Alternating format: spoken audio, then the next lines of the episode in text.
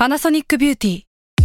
มากกว่าเครื่องเป่าผมด้วยนาโนอีเทคโนโลยีล่าสุดที่จะเปลี่ยนทุกประสบการณ์ที่คุณเคยมีนาโนอีมอยส์เจอร์พลัสเพิ่มความชุ่มชื้นให้เส้นผมหลังใช้งานมากขึ้นถึง 18 เท่า พร้อมชะลอการเฟดของสีผมสำหรับคนชอบทำสีผม ดูแลความชุ่มชื้นทั้งเส้นผม หนังศีรษะและผิวคุณ Panasonic NA0J มีเทคโนโลยี nanoe ที่ care only you s a l m o n PODCAST มัน สด อร่อย ทฤษฎีสมคบคิดเรื่องลึกลับ สัตว์ประหลาด ฆาตกรรม ความลี้ลับที่หาสาเหตุไม่ได้ เรื่องเล่าจากเคสจริงที่น่ากลัวกว่า fiction สวัสดีครับ ผมยชญ์ บรรพพงศ์ผมธัญวัฒน์อิพภูดม นี่คือรายการ Untitled Case สวัสดีครับ ยินดีต้อนรับสู่รายการ Untitled Case ตอนที่ 163 ครับผม อะสวัสดี เราต้องบอกไหมว่าผมเพิ่งหายโควิดมาไม่ได้อยากรู้เท่าไหร่แล้วคนฟังอยากรู้ไหมไม่ได้อยากรู้เอ้ยแต่เสียงผมก็ไม่เปลี่ยนนะไม่เปลี่ยนมันไม่ผมีมอะไรบอเปกลี่ยนเลยว่าเฮ้ย ถ้าใครอยากให้ยศหายเนี่ยช่วยกดก้าวเข้ามาด้วยเขาเออกดกันทั้งประเทศเลยนะกดรู้ปะเก้าเหรอกดให้ไม่หาย มันมีด้วยเหรอ มีชอยนั้นด้วยเหรอ มีคนกดศูนย์เลยบอกว่ากดศูนย์นี่คือไม่หายใช่ไหมครับ คือเขาอาจจะชอบ Untitled Untitled Case Trace Talk ที่มีแค่โจ้กับทัน เออเขาด่าจะมาอะไรไม่เขาจะมาด่าทำไมอะ ขอที่บอกให้กดก้าวมาเอออ่าถ้าว่าให้คุณขอบคุณคนที่มากดก้าวให้คุณหรืที่อยังทำให้อวยพรให้ผมหายดี ขอบคุณที่ทำให้ผมมีวันนี้ แล้วก็วันนี้เรามาคุยมาอยู่กันในทีมที่ชื่อว่า ancient treasure หรือว่าสมบัติโบราณไหมเออ คือคำว่าโบราณเนี่ยพี่ทันสโคบความความนานของมันเท่าไหร่ของผมมันไม่นานมากเลยหลักร้อยปี โบราณก็พันปีสองพันปีโอ้แสดงว่าของพี่ทันคือคือของแบบเก่ากึกเลยเหรอะ ไม่อะแถวๆนี้แหละเพิ่งสร้างมาเมื่อกี้เกี้ยคุยกับพี่แล้วอะมันมีวิธีไหนไหมที่ทำให้แบบเราเราเล่าเรื่องของตัวเองแล้วได้ไม่ต้องคุยกันอ่าโอเค เราคงไม่ต้องเกริดมากเนาะว่ามันเป็นเรื่องเกี่ยวกับธีมแบบ การไขรหัสลับ หรือว่าการค้นหาสมบัติ อืมเพราะว่าช่วงหลังๆอะมันก็มีคดีฆาตกรรมเยอะที่เราเล่ากันนเยอะ มันเยอะน่ากลัวเยอะแล้วเปลี่ยนอารมณ์ดีกว่า เออเออลองลองดูบ้างนะครับครับ โอเคงั้นวันนี้ผมเริ่มก่อนครับ คือเรื่องที่ผมหยิบมาเล่าในวันนี้มันเป็นเรื่องที่ผมแบบอยากลองหามาเล่านานแล้วเหมือนกัน แต่ว่ายังไม่มีโอกาส แล้วก็ไม่แน่ใจว่าเคยเล่าไปแล้วบ้างหรือมาหรือเปล่าเนาะอืมแต่ว่ามันจะมีเรื่องของพี่ทันตอนหนึ่งที่เป็นเกี่ยวกับการค้นหาสมบัติโจรสลัดอะใช่ป่ะพี่ทันที่เคยเล่าอะ ที่อยู่ที่เกาะแห่งหนึ่งอะสักที่หนึ่งอะาเกาะลองไอซ์แลนด์เออลองไอแลนด์รู้แต่สึมันกไม่ว่าได้เป็นเกาะมันชื่อว่าลองไอซ์แลนด์เฉยอ่าเหรอเออเออจำไม่ได้แต่ว่ามันมีทำนองนั้นอะอ่าแล้วรู้สึกว่ามันสนุกดีก็ลองไปหาข้อมูลเกี่ยวกับ เรื่องสมบัติโจรสลัดมาเล่าดูเนาะครับเรื่องเนี้ยก็เป็นเรื่องเกี่ยวกับการตามล่าสมบัติโจรสลัดอย่างที่ผมได้บอกไป แต่ว่าเป็นเรื่องที่โด่งดังมากที่สุดเรื่องหนึ่งของโลก เพราะว่าถ้าวัดกันตามมูลค่าหรือว่าสตอรี่ของมันน่ะ ปัจจุบันแล้วเนี่ย สมบัติที่เขากำลังตามหากันของโจรสลัดคนเนี้ย มันน่าจะมีมูลค่ามากกว่า 1,000 ล้านดอลลาร์พี่ธัญอืมเยอะมากเออซึ่งถ้าถ้าถ้าวัดค่าเงินวัดเงินเฟ้ออะไรพวกเนี้ยมันน่าจะมากกว่า 1,000 ล้านดอลลาร์ก็เลยคิดว่ามันน่าจะเป็นเรื่องที่ยิ่งใหญ่มากๆผมขอเริ่มเล่าจาก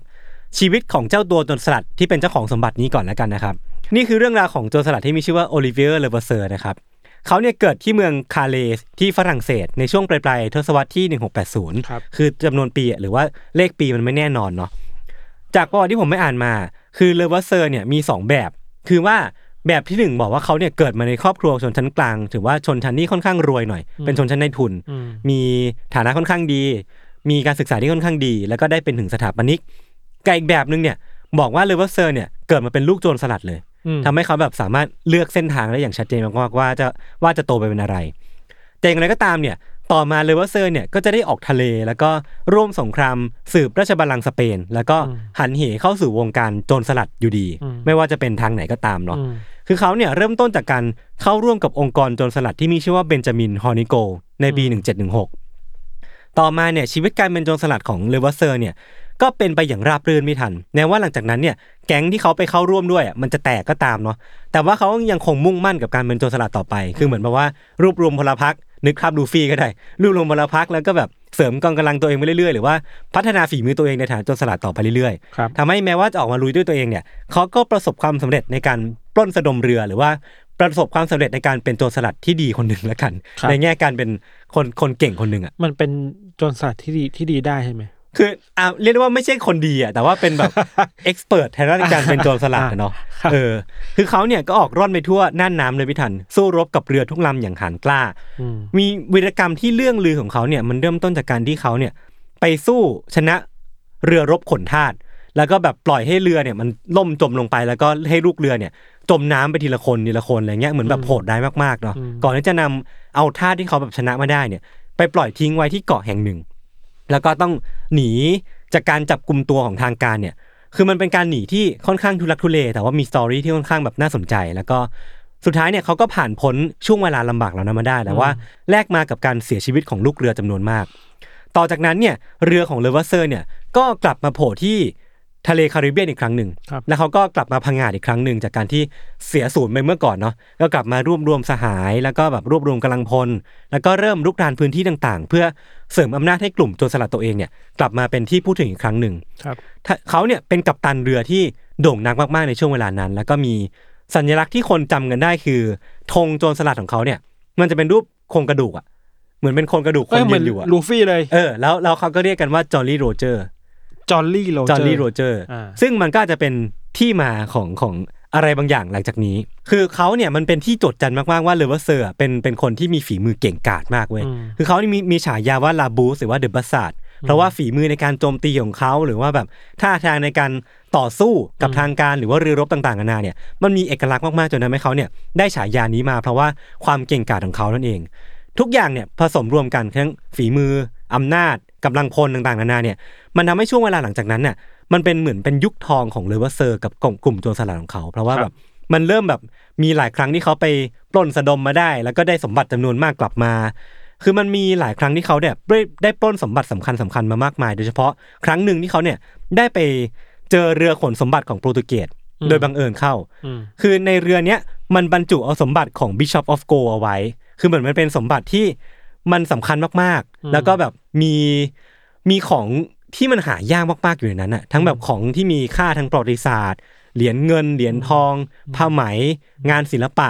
คือทั้งหมดทั้งมวลเนี่ยมันถูกบรรจุในเรือลำเนี้ยแล้วเขาเนี่ยสามารถแย่งชิงมาได้อย่างไม่ยากเพราะว่าเหมือนเรือลำเนี้ยเรือของโปรตุเกสลำเนี้ยเพิ่งไปเจอศึกหนักมาเลยเหมือนแบบไปลุยพายุมาทำให้เรือเสียหาย แล้วก็ต้องแบบทิ้ง ปืนใหญ่ทิ้งอาวุธเนี่ยทั้งเรือทั้งลำเนี่ยลงไปเพื่อให้มันเรือมันลัดแล่นต่อไปได้ครับมันก็เลยเหมือนเป็นศึกที่เขาแบบแย่งชิงมาได้อย่างไม่ยาก กลายเป็นว่ามันเหมือนเป็นโชคหล่นทับอะที่ทำให้หลังจากนั้นอะกลุ่มโจรสลัดเลวัสเซอร์เนี่ยได้ของเหล่านั้นมาครอบครอง แล้วก็กลายเป็นกลุ่มโจรสลัดเป็นเศรษฐีขึ้นมาอืมได้ฐานะขึ้นมาร่ำรวยมากๆ แล้วก็แบ่งสมบัติเหล่านี้กันอย่างอิ่มหนำเลยอืมแต่มันก็เป็นเพียงแค่ความสุขในช่วงบั้นปลายไปทันเพราะว่าช่วงหลังจากนั้นไม่กี่ปีเนี่ยมันเริ่มมีมาตรการปราบปรามโจรสลัดอย่างหนัก แล้วก็มีการ ยื่นข้อเสนอให้เหล่าโจรสลัดเหล่านี้เลิกเป็นโจรสลัดซะ แล้วก็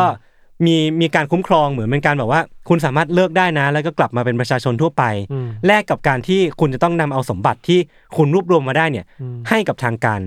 เหมือนเป็นการอ่ายื่ยื่นหมูยื่นแมวกันแล้วในก็รัแบบทศกรรมเออมันคือการนิรโทษกรรม แล้วก็เหมือนเป็นการยื่นข้อตกลงกันครับคุณคือมันก็มีโจรสลัดหลายคนที่แบบทำข้อตกลงนี้เนาะก็คือเอาเอาสมบัติเนี่ยมาคืนให้กับทางการ แล้วก็เลเวอร์เซอร์เองเนี่ยก็เป็นหนึ่งในนั้นด้วยที่ยอมรับข้อเสนอ แต่ก็มีความอิอะบางอย่างอิอะคือเขาอะให้สมบัติไม่ครบตามที่ตกลงเอาไว้กับทางการเว้ยคือเหมือนแบบสมมุติว่าตกลงกันให้ไว้ไว้ให้ไว้ว่าจะให้ร้อยล้านอืมเขาให้แค่แบบสิบล้านยี่สิบล้านอืมแล้วก็กลับมาเป็นประชาชนทั่วไป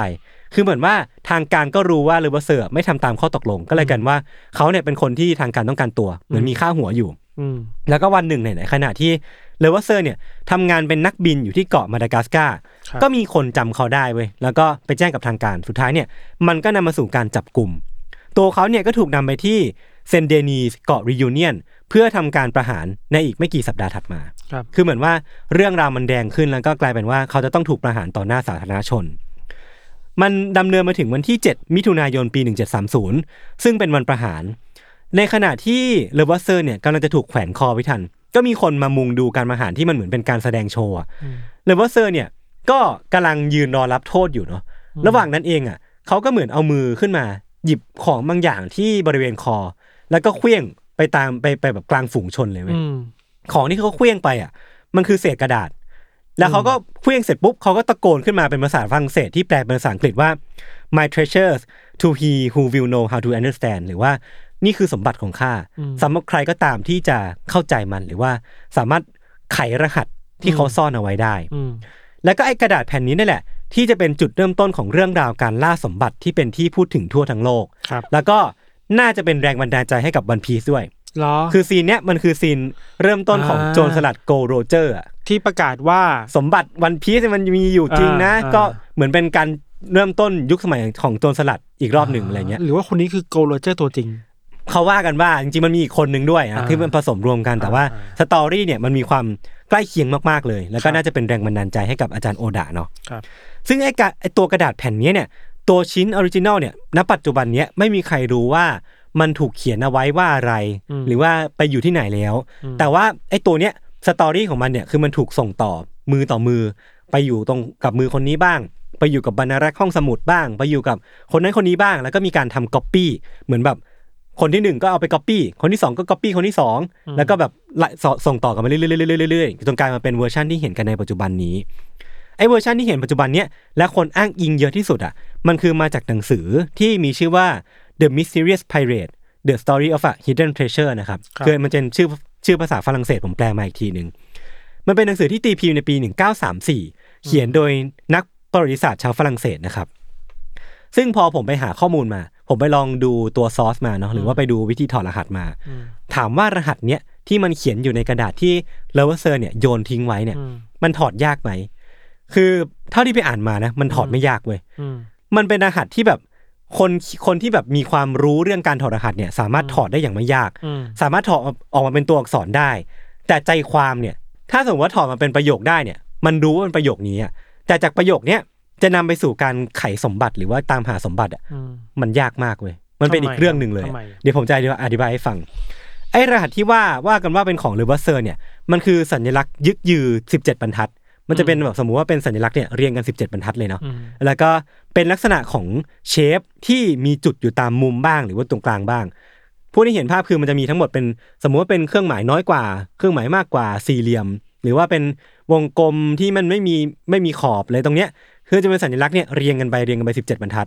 แล้วก็ถ้ามองด้วยสายตาทั่วไปเนี่ยก็คงจะดูไม่ออกว่ามันจะถอดยังไง แต่ว่าถ้าสมมติว่ามีความรู้เรื่องการถอดรหัสหน่อยเนี่ยจะบอกว่ามันหวานหมูมาก เพราะว่ามันเป็นการเข้ารหัสที่เรียกกันว่าเป็นถอดรหัสแบบ pigpen pigpen pigpen คือ pig แปลว่าหมูแล้วก็ pen ก็ปากกาเนี่ยแหละอ่าอธิบายแบบง่ายๆคือการเข้ารหัสแบบ pigpen เนี่ยมันจะเป็นการเปลี่ยนตัวอักษรที่เป็น shape ต่างๆ เดี๋ยวผมเปิดให้พี่ทันดูด้วยนะอืมคือตัว A เนี่ยมันจะถูกแทนด้วยเนี่ย เป็นสี่เหลี่ยมอ่าที่ไม่มีด้านซ้ายกับด้านบนอ่าเออ หรือว่าตัว B ก็จะเป็นสี่เหลี่ยมที่ไม่มีด้านด้านบนอ่าคือสมมุติว่าทั้งหมดเนี้ยมันจะถูกแปลงเป็นเป็นสัญลักษณ์อีกรูปแบบหนึ่ง แล้วก็สามารถนำนำสูตรเนี้ยไปสามารถ apply เข้ากับตัวรหัส แล้วก็สามารถถอดออกมาได้เลยว่าเป็นตัวอักษรอะไรบ้าง คือถ้ารู้เนี่ยก็คือแปลได้ไม่ยากใช่ใช่ใช่เลย คือมันจะมีวิธีถอดรหัสที่ไม่ยากเท่าไหร่นักในการถอดออกมาครับซึ่งรหัสลับของกัปตันเลเวอร์เซอร์เนี่ยก็สามารถใช้วิธี pigpen เนี่ยในการถอดออกมาให้เป็น ตัวอักษรภาษาอังกฤษทั้งหมด 17 บรรทัด ก็ไม่ยากเนาะดูจะไม่ยาก แต่ปัญหาคือมันมันอ่านไม่ออกเว้ยอืมคือพอเป็นตัวอักษรภาษาอังกฤษอะมาเรียงกันอะ มันก็อ่านไม่ออกอยู่ดี ยกตัวอย่างบรรทัดแรกเนาะมันจะเป็นตัวอักษร A P R E J M E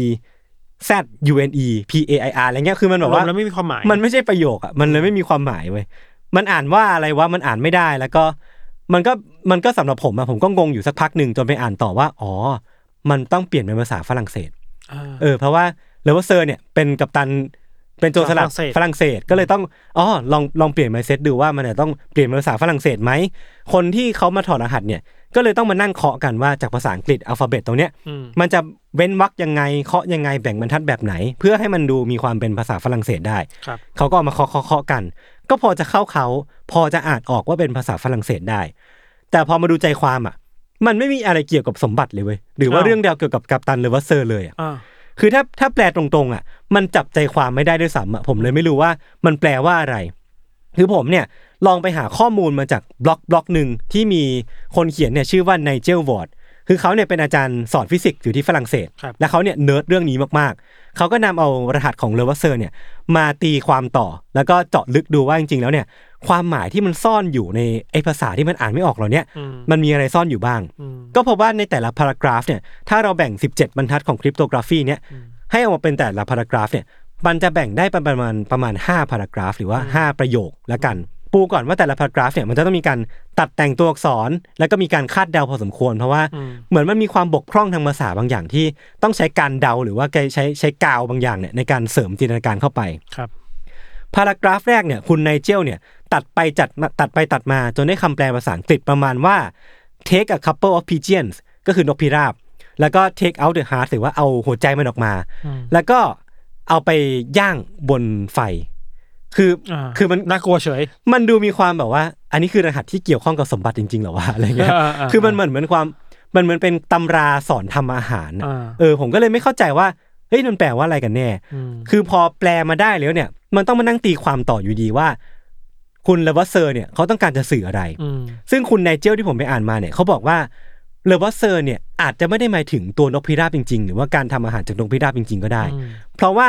เขาอาจจะหมายถึงตัวหอยสังข์ชนิดหนึ่งที่มีชื่อเรียกว่า pigeon conch ครับซึ่งไอ pigeon conch เนี่ยมันจะถูกพบที่บริเวณหนึ่งในมหาสมุทรอินเดีย และในทะเลแดงเท่านั้นอืมนั่นแปลว่าท่อนแรกหรือ paragraph แรกเนี่ยมันอาจจะหมายถึง location หรือว่าพิกัดที่บอกว่าสมบัติเนี่ยน่าจะอยู่บริเวณนี้ก็ได้ อาจจะไม่ได้หมายถึงการทำอาหารตรงไปตรงมาขนาดนั้นอืมซึ่งถ้าเราวัดขนาดเนี้ยแปลว่าการตีความรหัสเนี้ยมันน่าจะต้องมีความรู้ทางภูมิศาสตร์ ความรู้ทางประวัติศาสตร์ หรือว่าชีววิทยาต่างๆนานาเนี่ยในการตีความเข้าไปอีกระดับหนึ่งมันเอาหลายศาสตร์มารวมกัน ใช่ อันนี้คือ paragraph แรกอืมซึ่งมันก็ดูมีความอาจจะเป็นไปได้นะในการถอดรหัสอืมแต่พอเจอ paragraph ต่อมาเนี่ย ก็พาเอาเป๋อยู่เหมือนกัน เพราะว่าคุณไนเจลวอร์ดเนี่ยเขาเดาว่ามันอาจจะแปลออกมาได้ว่า to treat a Tur- Turkish dog คือเหมือนมันถ้าจะรักษาหมาตุรกี คืออะไรนะ เออ คืออะไรก็ไม่รู้จะต้องใช้ ช้อนตักน้ำผึ้งหรือว่าช้อนที่ตักซัลเฟอร์มาอะไรเงี้ยหรือมันต้องแปลความหมายโดยในของคำว่าหมาหรือตุรกีอีกหรือเปใช่ล่าใช่ใช่คือใจความของพารากราฟสองเนี่ยบอกว่าถ้าจะรักษาหมูหมาตุรกี ซึ่งเราไม่รู้ว่าหมาตุรกีคืออะไรเนาะอืมจะต้องใช้สูตรพิเศษบางอย่างที่อืมมันถูกบันทึกเอาไว้เนี่ยในพารากราฟนี้ครับหรือว่าอะไรประมาณเนี้ยคืออยู่ดีเนี่ยพารากราฟสองเนี่ยก็ข้ามไปพูดถึงวิธีรักษาหมาตุรกีซะงั้นซึ่งเราไม่รู้ด้วยซ้ำว่าหมาตุรกีแปลว่าอะไรคืออะไรแล้วแล้วมันมันกำลังจะสื่ออะไร แล้วทีเนี้ยพอ paragraph หนึ่งมา paragraph สองอะมันงงแล้วใช่ไหม paragraph สามเนี่ยจู่ๆเลเวอร์เซอร์เนี่ยก็ข้ามไปพูดถึงวิธีการใช้สมุนไพรเพื่อทำให้ผู้หญิงเนี่ยหยุดกรนคือมันไม่มีอะไรเกี่ยวข้องกันเลยเว้ย paragraph หนึ่ง paragraph paragraph สอง paragraph สาม paragraph สี่เนี่ยเขาแวะมาพูดถึงหมาอีกครั้งหนึ่งอืมมันก็มี detail บางอย่างที่ทำให้เขาเดาว่าไอหมาตุรกีที่พูดถึงใน paragraph สองเนี่ยมันอาจจะหมายถึงหมาที่เป็นโรคเรื้อน หรือว่าหมาที่เป็น โรคผิวหนังก็ได้อ่าคืออันเนี้ยในดีเทลเนี่ยผมไม่ค่อยเข้าใจอืมแต่ว่าเขาบอกว่ามันน่าจะมีการตีความบางอย่างที่ทำให้หมายความอย่างนี้ก็ได้ครับเออแล้วมันอาจจะเป็นการสโคบพื้นที่บางอย่าง เพื่อให้มันลงลึกเข้าไปอีกก็ได้ แล้วก็ปิดท้ายด้วยพารากราฟสุดท้ายที่พูดเรื่องการใช้ยากับคนอีกครั้งหนึ่งอืมซึ่งมันก็ดูไม่ไม่มีความเกี่ยวข้องอะไรกันเลย ทั้งหมด5พารากราฟเนี่ยอ่าเออคือคนเขียนกระทู้เนี้ยที่ผมจะแนบลิงก์ไว้ให้เนี่ยอยากให้ทุกคนไปตามอ่านกัน คือแกพยายามมากจริง ๆ ที่จะ หาความเชื่อมโยงหรือว่าถอดรหัสเบื้องต้นให้ได้อืมแต่สุดท้ายเนี่ยเขาก็ยอมรับนะตัวผมเองอ่านไปก็ต้องยอมรับว่ามันไม่ได้นำไปสู่สถานที่ฝังสมบัติ คือพอมันเหมือนจะมาถูกทาง คือมันเออเจอความเออหมายอะไรบางอย่างอะ ใช่ใช่แต่มันไปใช่ต่อไม่ได้เนี่ยมันก็ทอนะ เออ คือมันแบบว่านี่อะไรวะหมาตุรกีไม่เจออะไรดีกว่าเอออันนี้มาเจอแล้วยังไปต่อไม่ได้อะใช่ใช่ คือมันไม่มีอะไรที่เกี่ยวข้องกับสมบัติของกัปตันเลเวอร์เซอร์เลยเว้ย ครับ ซึ่งมันไม่ใช่แค่คุณไนเจลวอร์ดเท่านั้นนะที่เจอ คือเรียกได้ว่าคุณไนเจลเนี่ย สามารถตีความได้ลึกซึ้งกว่าคนอื่นที่ผมไปตามอ่านมาซะอีกอะอืมบางคนเนี่ย พอแปลมาเป็นภาษาฝรั่งเศส หรือว่าถอดรหัส pigpen ได้อืมเป็นตัวอักษรเขาก็แปลมาเป็นภาษาฝรั่งเศสที่อืมมันไม่ได้นำไปสู่อะไร อย่างเช่นคุณไนเจลวอร์ดเนี่ยเขามานำมาตัดแต่งตัวอักษร หรือว่ามาใช้จินตนาการตัวเองเนี่ยเติมเข้าไปทำให้มันมีเข้าเค้ามากขึ้น แต่จริงๆแล้วเนี่ยคนทั่วทั้งโลกเนี่ยไม่สามารถตีความรหัสของเลเวอร์เซอร์ได้เลยเว้ยอืมเออ คือมันมีทฤษฎีหลายอันเหมือนกันว่าทำไมรหัสเนี่ยถึงมันใช้ไม่ได้ อืมอันแรกเนี่ยคนเขาก็ว่ากันว่า มันน่าจะเกิดจากการส่งต่อหลายมืออะอย่างที่ผมเล่าไปตอนต้นคือว่า มันไม่มีใครรู้ว่า original แผ่นแรกของของเลเวอร์เซอร์ มันอยู่ที่ไหนอ่าแล้วมันเขียนอะไรไว้บ้างอ่าสิ่งที่เราเห็นอยู่ณปัจจุบันเนี้ยมันคือการส่งทอดมาหลักร้อยปีอะร้อยสองร้อยปีแล้วมันก็จะมีการก๊อปปี้หลายทอดมากๆอะบ้างอักษรจะเปลี่ยนไปใช่บรรทัดเปลี่ยนไปป่ะใช่แล้วรหัสพลิกเพนที่ทุกคนน่าจะเห็นเห็นภาพอยู่ใน YouTube เนี่ยอืมเดี๋ยวผมน่าจะให้กังขึ้นไว้เนาะอืมคือ มันสามารถเปลี่ยนแปลงได้เล็กน้อยมากกันด้วยก่อนพี่ทันคือ สมมุติว่า ไอ้สามเหลี่ยมคว่ำถ้าสามเหลี่ยมคว่ำเนี้ยมันมีจุดกับไม่มีจุดอะอ่ามัมันคือตัวหลักษรกันเลยอะอ่าอ่าอ่านั่นแปลว่าการเสื่อมสลายของหลักฐานเหล่าเนี้ยมันน่าจะทำให้เกิดการเปลี่ยนแปลงของตัวอักษรได้ ด้วยการเข้ารหัสแบบ pigpen นี้ มันมีค่าเบี่ยงเบนอยู่ ถูกต้องมันเบี่ยงเบนง่ายมาก เขาก็เลยเดาว่ามันอาจจะเกิดขึ้นจากการที่ส่งต่อหลายทอดนั่นเองครับ อันที่สองที่เขาเดากันเนี่ยคือว่า ภาษาของเลเวอร์เซอร์เนี่ยอาจจะไม่แข็งแรงก็เป็นไปได้มคือเขาอาจจะไม่ใช่คนที่เชี่ยวชาญในการเขียนภาษาอืมก็เป็นไปได้ เพราะว่าจริงๆแล้วเนี่ยอย่างที่ผมได้พูดไปคือว่ามันมีสองทฤษฎีคือว่าเลเวอร์เซอร์เนี่ยเกิดขึ้นมาในครอบครัวของคนที่มีฐานะดีอืมกับอีกการหนึ่งเนี่ยคือเขาเกิดในครอบครัวโจรสลัดอืมแปลว่าเขาอาจจะไม่ได้รับการเรียนการสอนในการเขียนภาษาก็ได้อืมซึ่งอันนี้ผมก็เป็นไปได้ อันที่สามเนี่ยคือว่าตัวภาษาฝรั่งเศสในสมัยนั้นเองเนี่ยในช่วงปี 17เนี่ยอืมมันอาจจะมีความไม่นิ่งเว้ย คือมันไม่ได้ไม่ได้มีหลักสูตรตรงกลางว่าภาษาฝรั่งเศสเนี่ยจะต้องเขียนอย่างนี้อืมแล้วก็แปลว่าแปลประมาณนี้เท่านั้นนะอืมนั่นแปลว่ามันอาจจะมีการคลาดเคลื่อน หรือว่าเป็นภาษาที่เป็นภาษาถิ่นของเลเวอร์เซอร์เอง หรือว่าเป็นภาษาที่คนไม่เข้าใจกันเองก็ได้อันนี้ก็เป็นความเป็นไปได้เหมือนกัน หรือว่าอันเนี้ยผมคิดว่าก็เป็นอีกอันหนึ่งที่เป็นไปได้เหมือนกันคือตัวเลเวอร์เซอร์เองเนี่ยต้องการที่จะซ่อนกระดาษเนี้ยให้อยู่ห่างจากการจับได้ของผู้คุมอะเพราะว่า อย่างที่บอกคือเขาอะเขียนกระดาษแผ่นนี้ขึ้นมาหรือว่าเขียน cryptography นี้ขึ้นมาเนี่ยอืมระหว่างที่ถูกจับกลุ่มแม้ว่าจะมีการแบบซ่อนหรือว่าแอบเขียนบางอย่าง แล้วก็ซ่อนเอาไว้ในสร้อยคออืมกระดาษที่เขียนเนี่ยมันจะต้องมีความเล็กมากเว้ยอืมมันอาจจะต้องมีความแบบเขียนแล้วมันมีความคลาดเคลื่อนบางเขียอนย่างผิดไปบ้าง เขียนผิดหรือว่าตัวเล็กเกินไปจนสามารถถอดความได้ยากอ่าอันนี้ก็เป็นความเป็นไปได้ที่เกิดขึ้นทำให้ถอดรหัสไม่ได้ครับ หรือจริง ๆ แล้วเนี่ย ทั้งหมดทั้งมวลเนี่ย เลเวอร์เซอร์เขียนรหัสที่ถูกต้องแล้ว เพียงแต่ว่าเราเองเนี่ยคนมนุษย์อย่างเราเราๆเองเนี่ยอืมไม่สามารถหาวิธีถอดรหัสมันได้ ยังไปไม่ถึงขั้นนั้นใช่ไหมเออใช่ใช่เพราะว่าจอ่าริงๆแล้วเนี่ยเรื่องราวที่มันดำเนินอยู่ในปัจจุบันเนี้ยพี่ทัน มันก็มีบางคนที่หมกมุ่นกับการตามหาสมบัติของเลเวอร์เซอร์เนี่ยถึงขั้นทำให้มันเป็นภารกิจของตระกูลอะอืมเอออย่างอย่างอย่างแบบเนิร์ดมากๆ หรือว่าหมกมุ่นมากๆเนี่ยคนคนนั้นเนี่ยมีชื่อว่า Reginald Cruz Wilkins นะครับครับ ครูซวิลกินส์เป็นชาวอังกฤษที่ได้รู้เรื่องราวของมหาสมบัติเนี่ยแล้วก็เชื่อว่าเขาเนี่ยเข้าใกล้มันมากแล้วอืมคือเหมือนวันหนึ่งเนี่ยเขาก็ได้แผ่นเนี้ยขึ้นมากระดาษแผ่นนี้มา แล้วก็เชื่อมั่นว่ามันเป็นกระดาษที่ถูกลิขิตมาว่าเขาจะต้องตามหามันให้ได้หรือว่าถอดมันให้ได้อืมคือเขาเนี่ยเชื่อว่าจากการศึกษา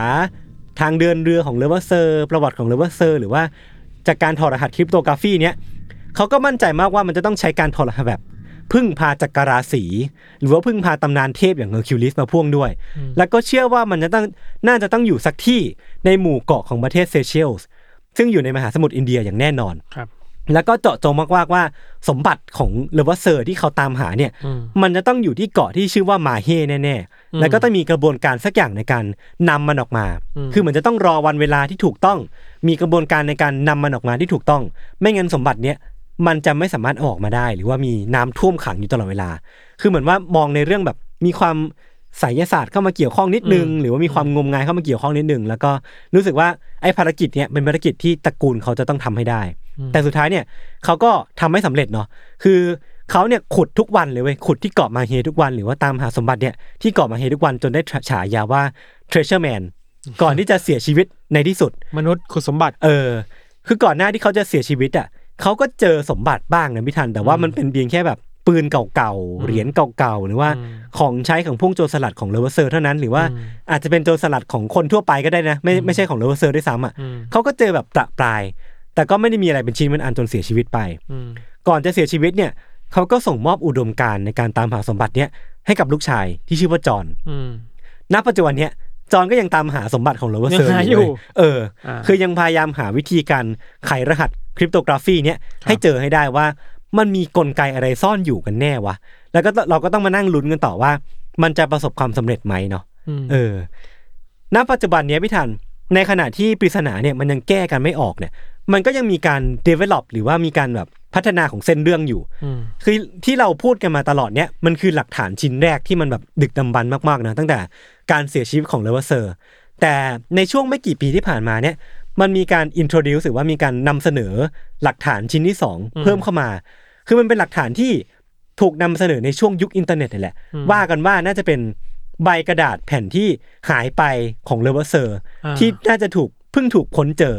เหมือนเป็นการแบบ เหมือนเป็น part สองอะของต่อคริปโตกราฟีจิ๊กซอว์เออเป็นการต่อจิ๊กซอว์อ่าคือแผ่นเนี้ยมันเป็นแผ่นแบบเหมือนเป็นลายแทงสมบัติเลยเว้ยอืมมันมีภาพวาด มันมีแผนที่ มันมีนั่นนี่อยู่อืมและที่สำคัญเนี่ย มันมี cryptography ทั้งหมด 17 บรรทัดเนี่ย เขียนอยู่บนนั้นด้วย แปลว่ามันต้องต่อกัน เออ มันมีความต่อกัน มันมีความเป็นเส้นเรื่องที่ต่อกันอ่าแล้วก็ไม่ใช่แค่ 17 บรรทัดเว้ย ในกระดาษแผ่นเนี้ยหรือว่าหลักฐานชิ้นที่สองเนี่ย มันมีอีก 5 บรรทัดเติมขึ้นมา ต่อจาก17บรรทัดเนี่ยมันมีอีก5บรรทัดเขียนขึ้นมาแทรกอีกเว้ยซึ่งอันนี้ไม่เคยมีก่อนไม่เคยมีตอนแรกมาก่อนแล้วมันคนก็ฮือฮากันว่า เฮ้ยมันน่าจะเป็นแบบหลักฐานที่ชี้วัดมาก ๆว่าสมบัติของเลเวอร์เซอร์เนี่ยซ่อนอยู่ที่ไหน ยังเพราะเชื่ออยู่ว่ามันมีจริงแหละ เชื่อว่ามีจริงๆแน่ๆ ซึ่งไอ้สมบัติไอ้รหัสเนี้ยมันก็เป็นหลักรหัสรหัสที่แบบ เข้ารหัสชุดเดียวกัน หรือว่าเป็นรหัสแบบ Pigpen เหมือนกันอืมพอแปลออกมาเนี่ย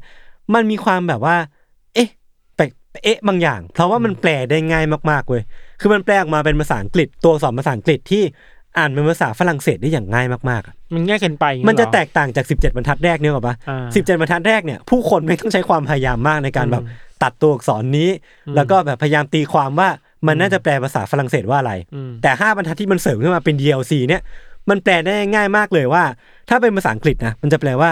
a good drink in the bishop's hostel หรือว่าเป็นการเล่าเรื่องอะไรวันเนี้ยซึ่งมันต่างจากคนละแบบกันเออถูกคือปะมันแปลง่ายมากเกินไปจนแบบว่า คนก็เอะรอบนึงก่อนนะว่าอืมมันใช่หรือเปล่าอืมมันจะเป็นหลักฐานจริงหรือเปล่า แล้วก็พอมาเทียบกันประโยคต่อประโยคคำต่อคำเนี่ยปรากฏว่าไอ้ห้าบรรทัดที่มันแทรกเข้ามานี่ไม่ทัน มันดันไปคล้ายคลึงกับบทกวีของเอ็ดการ์อลันโพ ในเรื่อง The Go Buck คือมันเหมือนกันมากๆ หรือว่ามันน่าจะมีความแบบ inspiration บางอย่าง คนก็เลยคิดว่ามันน่าจะเป็นตัวกลั่นแกล้งหรือเป็น hoax ที่คนทำขึ้นมาหลังจากที่รู้ว่าเรื่องราวของสมบัติของคุณกัปตันเลเวอร์เซอร์เนี่ยมัน mass ก็เลยมีการทำกลั่นแกล้งขึ้นมา ของปลอมแหละเออว่าเถอะใช่ไหมแล้วก็ในกระดาษเนี้ยที่ผมบอกเนี่ยบอกว่ามันมีรูปวาดเนี่ย มันมีรูปวาดหีบสมบัติเว้ยอืมซึ่งมันเป็นหีบสมบัติที่จมอยู่ก้นทะเลอืมมันดันไปคล้ายคลึงกับภาพวาดของศิลปินคนดังคนหนึ่งอืมก็เลยคิดว่าเออชัดแหละแม่งน่าจะเป็นหลอกลวงแหละ เออ น่าจะเป็นแบบคนที่มีคนทำกลั่นแกล้งขึ้นมาครับ แล้วก็กลายเป็นว่า แทนที่คนจะเข้าใกล้สมบัติของเลเวอร์เซอร์มากขึ้นอืมมันกลายเป็นว่าอยู่ห่างกว่าอีกอะ เพราะว่าแบบหลักฐานที่มันมันเพิ่มเข้ามาหรือว่าการพัฒนาของคนเนี่ยมันมันมันไม่สามารถเข้าใกล้สมบัติของเลเวอร์เซอร์ได้แม้แต่นิดเดียวเลยอืมกลายเป็นว่าปัจจุบันเนี้ย คนก็ยังเชื่อว่าสมบัติของเลเวอร์เซอร์มีจริง แล้วก็ไปเป็นสิ่งที่ลึกลับมากๆ แล้วคนทั้งโลกเนี่ยกำลังตามหากันต่อไปว่ามันอยู่ที่ไหนกันแน่และมูลค่ามันเท่าไหร่กันจริงก็นคือแน่ยังหาไม่เจอถูกปะถ้าเออมีจริงยังหาไม่เจอ ถ้ามีจริงก็ยังหาไม่เจอ แล้วก็ไม่รู้ด้วยซ้ำว่าสมบัติเนี่ยมันคืออะไรนึกออกไหมเขามีความหมายไม่ได้มาเขาตั้งใจกวนตีนน่ะเป็นไปได้ เป็นไปได้ คือคือเราไม่รู้เลยเว้ยว่า อย่างที่บอกว่าเรื่องราวทางประวัติศาสตร์เนี่ยมันมีอ่าความแบบ เราไม่รู้หรอกว่ามันอะไรเกิดอะไรขึ้นจริงบ้างอะอ่าอ่าอย่างที่บอกว่าเรื่องราวที่ผมเล่าทั้งหมดเนี้ยมันถูกเบสออนหนังสือเล่มหนึ่งที่บันทึกประวัติศาสตร์เอาไว้อืมเป็นการบอกเป็นการบันทึกคำบอกเล่าปากต่อปากของผู้คนไอตัวคริปโตกราฟีเนี้ยมันก็เป็นการบันทึกต่อต่อต่อต่อกันมาเราก็ไม่รู้ว่าความจริงแท้ของเรื่องเนี้ยมันแค่ไหนกัน แต่ว่าก็เป็นเรื่องราวการถอดรหัสที่สนุกดี จากวันแรกจนถึงวันสุดท้ายข้อความจะเปลี่ยนไปเออก็ได้นะเราไม่รู้เหมือนกันข้ความต้นฉบับ ใช่ใช่ใช่ครับ นานๆทีจะได้เล่าเรื่องการถอดรหัสแบบนี้ผมมีความงงนิดนึงแบบว่ามันเล่ายากอะแต่ว่าก็อ่า ก็รู้สึกว่ามันก็สนุกดี อ่าคุณอยากมีรหัสของตัวเองไหมไม่เอา กดเก้าแค่เหรอ อ่าโอเค ประมาณนี้ครับ ครับ ก็พักฟังเบรกโฆษณาสักครู่ก่อนกลับมาฟังเรื่องของไม่ทันในเบรกหน้าครับผม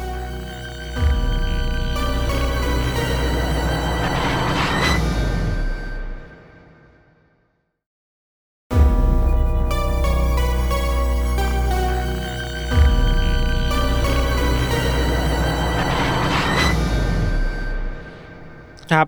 กลับมาในเบรกนี้ของเราเนี่ยก็จะเป็นเรื่องที่เก่ากว่ายศหน่อย อืมแต่ไม่รู้เก่าจริงเก่าปลอมก็อ้าวไม่ว่ากันอีกทำไมทีมันมีเก่าจริงกับปลอมด้วยเหรอเราจะมาเล่าเรื่องถึงวัตถุในตำนานชิ้นหนึ่งที่เต็มไปด้วยปริศนาความลึกลับอืมแล้วก็ความศักดิ์สิทธิ์ในเครื่องหมายคำถามในวงเล็บด้วยนะอืมว่าศักดิ์สิทธิ์จริงไหมอะไรเงี้ยอือฮึแล้วก็เป็นที่ต้องการของผู้คนมากมายครับ อันนี้คือเรื่องราวของจอกศักดิ์สิทธิ์ Holy Grail อ่าเคยได้ยินชื่อไหมเคยเคยเคยเคยจากอะไรอ้าวไอ้นี่ไงไอ้ Angel and Demon ป่ะดาวินชีโค้ดนี่เอป่ะอนั่นแหละจำไม่ได้อ่าเขาดีคุณดูมีความรู้ดีขอบคุณคครัรับบผมขอบคุณครับ เราออกตัวไว้ก่อนว่าเราจะไม่ไปแตะเรื่องต้นทางมากคือว่า มันก็มีการพูดถึงเรื่องในพระคัมภีร์ไบเบิลอะไรเงี้ยอือฮึแล้วก็ไม่แตะดีกว่าแต่มันยังตีความได้เยอะมากอะไรเงี้ยครับ แต่เราจะเล่าเรื่องว่าทำไมจอกจอกหนึ่งเนี่ย ที่เป็นตำนานเนี่ย มันกลายเป็นการมาจนภัยที่ที่แบบมันวายโป่งในขนาดนี้อะอืมอืมจอกศักดิ์สิทธิ์หรือว่าโฮลิเกรลเนี่ยยศมันคือวัตถุในตำนานชิ้นหนึ่งเนาะเราคิดว่าหลายคนอาจจะรู้แล้วคือว่าในเรื่องเล่าในบางในบางความเชื่อเนี่ย เชื่อว่ามันคือจอกที่พระเยซูอะใช้ในการดื่มน้ำอะในดาราซัปเปอร์อืมคือมื้อสุดท้ายก่อนที่จะถูกนำตัวตรึงกางเขนนะครับอืม นอกจากนี้ก็มีคนเชื่อด้วยว่านอกจากเป็นจอกเอาไว้รินน้ำเนี่ยยังเป็นจอกเอาไว้รินเลือดของพระเยซูอือฮึตอนที่แบบถูกตะเลืองเขียนแล้วก็โดนโดนหอกทิ่มเนาะสองแบบ เพราะฉะนั้นก็มีทั้งเป็นจอกที่ใส่น้ำและเลือดของพระเยซู นอกจากนี้เนี่ยตำนานของจอกเนี่ยมันก็มันถูกผสมไปมายศผสมปนเปไปเรื่อยจากท้องถิ่นหนึ่งไปอีกอีกท้องถิ่นหนึ่งครับอือฮึเจ้าจอกอันนี้มันไม่ได้มีเพียงแค่คุณค่าในเชิง ประวัติศาสตร์ของชาวคริสต์เนาะแต่มันยังมีเรื่องราวของพลังวิเศษด้วยอืมคือมีคนเชื่อว่ามันสามารถเป็นพลังเยียวยาชีวิตอะอืมถ้าคุณแบบดื่มน้ำที่แบบรินใส่จอกนี่ขึ้นเข้าไปปุ๊บอะคุณจะเป็นอมตะเว้ยก็คือเพิ่มอิทธิฤทธิ์เพิ่มมีความแบบว่าเพิ่มความศักดิ์สิทธิ์ขึ้นมาอีเอกอย่างอหนึ่งเออ มีบางความเชื่อในกลุ่มคนแถวๆแบบสกอตแลนด์อะไรเงี้ยอ่าว่าว่ากันว่า เคยเห็นคนที่ไปครอบครองจอกเนี่ย เอาอืมจอกอะไป เอาไปเทน้ำลงแม่น้ำอะน้ำก็เป็นสีแดงอ่าเป็นไวเป็นน์เลือดหรของอ๋อพระเยซูเลือดอะไรเงี้ยนะก็มีอืมคือมันมีเรื่องของอภินิหารด้วยครับครับ เท่าที่เราไปหาข้อมูลมานะ มันก็พอจะมีหลักฐานการยืนยัน ถึงการมีอยู่ของจอกศักดิ์สิทธิ์อยู่บ้าง แต่ว่ามันน้อยมากเว้ยอืมอันหนึ่งที่คนเห็นเยอะคือในภาพวาด The Supper ที่มีจอกวางอยู่บนโต๊ะของพระเยซูจริงๆอะอืม แต่ก็อย่าลืมว่ามันคือภาพวาดที่เขียนจากอนาคต เออเออนึกออกปะเออสู่อดีต เพราะฉะนั้นมันไม่ใช่ภาพถ่ายอะเออใช่ มันไม่ใช่ภาพถ่าย มันคือภาพจินตนาการละกัน เออ มันก็มันก็ไม่มีความการันตีได้ว่ามันมีอยู่จริง ๆ แค่ไหนครับครับ หลังจากนี้เราจะพยายามค่อยๆเล่าเรื่องแล้วว่าจากจอกธรรมดาเนี่ยมันเป็นสิ่งในตำนานได้ยังไงเนาะครับ คือว่าตำนานจอกธรรมดาเนี่ยยศมันถูกกลายเป็นของศักดิ์สิทธิ์มากขึ้น จากเรื่องเล่าของตำนานกษัตริย์อาเธอร์อะอืมในอังกฤษอะครับอืมคือในยุคกลางหรือยุคมืดเนี่ย ในแต่ละท้องถิ่นน่ะในอังกฤษในฝั่งฝรั่งเศสในฝั่งอะไรเนี่ย มันจะมีตำนานท้องถิ่นเยอะมาก แล้วในอังกฤษเนี่ยตำนานหนึ่งที่มันฮิตมากในยุคกลางคือกษัตริย์อาเธอร์อ่าคิงอาเธอร์แล้วก็แบบพวกอัศวินต่างๆเออะอเออเออเออเรื่องเนี้ยมัน hot มากในดินแดนเทียบที่เรียกว่าบริเตนครับคือแถวอังกฤษไอร์แลนด์สกอตแลนด์อะไรอย่างเงี้ยเนาะเรื่องราวในตอนแรกๆเนี่ย อย่างพูดอย่างนี้ก่อนว่าแบบเข้าใจง่ายคือว่าเมื่อก่อนเนี่ย คนในแถวบริเตนเวลาเล่าเรื่องอดีตอะเรื่องเรื่องตำนานเนี่ยจะพูดถึงอะถึงแบบอัศวินอืมอืมฮีโร่ต่างๆ ในการอืมเอาชนะปีศาจสัตว์ประหลาดศักดิ์สิทธิ์มาความ holy อะไรเงี้ยเนาะแต่พอเวลามันผ่านไปเรื่อยๆยศ content มันเริ่มซ้ำอะเออเออเออเพราะฉะนั้นการเติมคอนเทนต์ให้กับเรื่องราวเหล่านี้ได้คือการเอาเรื่องราวเกี่ยวกับศาสนามาใส่อ่าคือมันมันสู้สู้กันแค่แบบสงครามไม่สนุกอะเนกอะอืมอืมอืมเพราะฉะนั้น ถ้ามีการเติมเอาเรื่องราวเกี่ยวกับของศักดิ์สิทธิ์ในตำนานมาใส่ปุ๊บเนี่ย มันจะดูน่าสนใจมากขึ้น ชาวบ้านชอบฟังอะมันดูดราม่า เออ มันดูดราม่าครับสุดท้ายแล้วพวกบรรดานักกวีศิลปินต่างๆนะครับครับ เขาก็เอาเรื่องราวเกี่ยวกับสิ่งของในตำนานตามศาสนาคริสต์เนี่ยมาใส่ในตำนานของกษัตริย์อาเธอร์ด้วย อืมอืม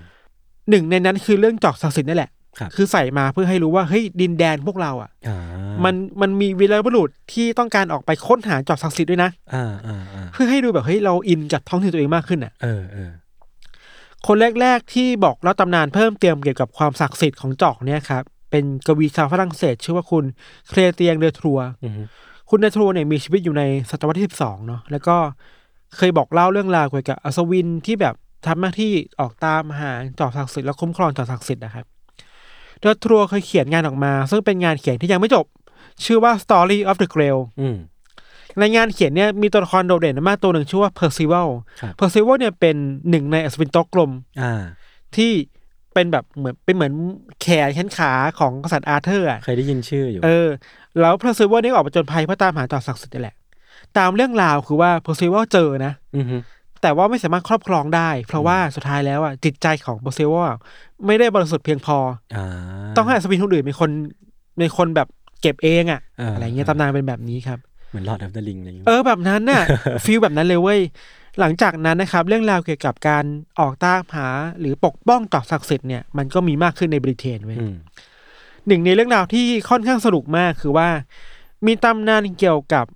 คนคนหนึ่งชื่อว่าโจเซฟแห่งอาริมาเทียครับ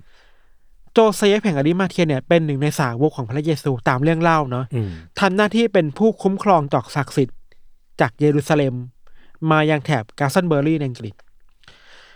ตำนานเล่าว่าในตอนที่โจเซฟเดินทางมาถึงจุดจุดๆเนี้ยตรงตรงโบสถ์ที่กลาสตันเบอร์รี่เนี่ยเขาเอาไม้เท้าตัวเองอะปักลงดินเว้ยอ่าแล้วดินมันเปลี่ยนแปลงกลายเป็นต้นไม้งอกขึ้นมาเว้ยโอ้อิทธิฤทธิ์สูง อิทธิฤทธิ์สูงมากต้นเนี่ยเออถูกกเรียกว่าต้นฮอทอนครับ ก็ ตำนานแล้วว่ามันจะออกดอกทุกๆ วันคริสต์มาสอืมก็แบบก็เป็นเรื่องราวของท้องถิ่นไปอะไรเงี้ยอืมเขามีคนบอกเฮ้ยมันมีคนที่เป็นรับหน้าที่คุ้มครองจอกเนี่ยมาถึงอังกฤษเลยนะนี่ก็ story มันเริ่มน่าสนใจมากขึ้นอะามันเริ่มทำให้พื้นที่ของตัวเองเป็นพิเศษขึ้นอะไรอย่างเอเงี้ยอใช่ไหมตำนานต่อมาที่คนพูดถึงแล้วก็ชาวบ้านชอบฟังกันมากๆ คือตำนานเกี่ยวกับอัศวินเทมพลาอืมอืมอัศวินเทมพลาเนี่ย เป็นตำนานที่ต่อมาจากอัศวินโต๊ะกลมอีกทีหนึ่งครับครับ หน้าที่ของอัศวินเทมพลาคือว่าทำหน้าที่เป็นเหมือนแบบคนคุ้มครองชาวคริสเตียนยุโรปอะอ่าที่ต้องการเดินทางไปแสวงบุญในเยรูซาเล็มอะแล้วระหว่างทางมันไกลเนาะครับมันต้องมีคนมาคุ้มครองอะอันนี้คือเลยอัศวินเทมพลานี่แหละอืมอืมแล้วเข้าใจว่าในบริบทยุคนั้นนะครับยศ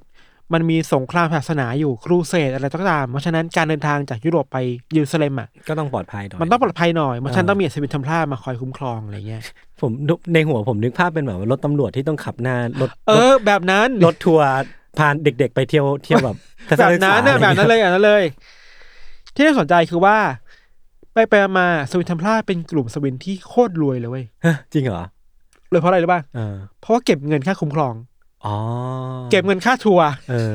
เก็บค่าสวยหน่อยเก็บค่าสวยอะคือแบบอืมอะถ้าคุณอยากไปเยรูซาเล็มอยากไปแสวงบุญน่ะ คุณจ่ายเงินให้กับสวินของเรานะอืมแล้วเราจะเอาสวินพาคุณไปอืมโดยเงินเนี่ยรับประกันความปลอดภัยในชีวิตคุณครับ แล้วรวยมากๆเว้ยอืมเพราะกลุ่มสวินเทมพลารวยมากขึ้นเรื่อยๆเนี่ยกลายเป็นธนาคารด้วยซ้ำไปอ๋อเพราะว่ากันว่านี่คือธนาคารแรกของยุโรปเว้ยคือจากเทมพลานี่แหละแปลว่าการเป็นธนาคารได้มันต้องมีเงินไหลเวียนเยอะเยอะมาก เยอะมากเยเยอะอะมามากกเยอะมาก พอสวินเริ่มรวยมากขึ้นเรื่อยๆ ผู้คนตั้งคำถามว่าเฮ้ยพวกแกรวยมาจากไหนวะอืม